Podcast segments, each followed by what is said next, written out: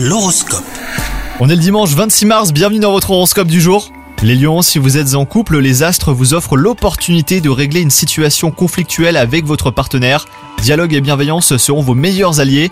Quant à vous les célibataires, il se pourrait que votre cœur s'emballe pour une personne eh ben, qui ne vous convient pas, hein, donc soyez bien prudents. Au travail, euh, ça va être une journée placée sous le signe de la concrétisation. Si vous avez des idées de projet, elles devraient être acceptées. Et si vous avez fait une demande de mutation, d'avancement ou autre promotion, eh ben, vous pourriez recevoir une réponse favorable aujourd'hui. Si votre santé est bonne et que vous êtes globalement en forme, les lions, il manque cependant de l'exercice hein, dans votre vie. Pour un corps tonique et un moral au beau fixe, rien de mieux que le sport.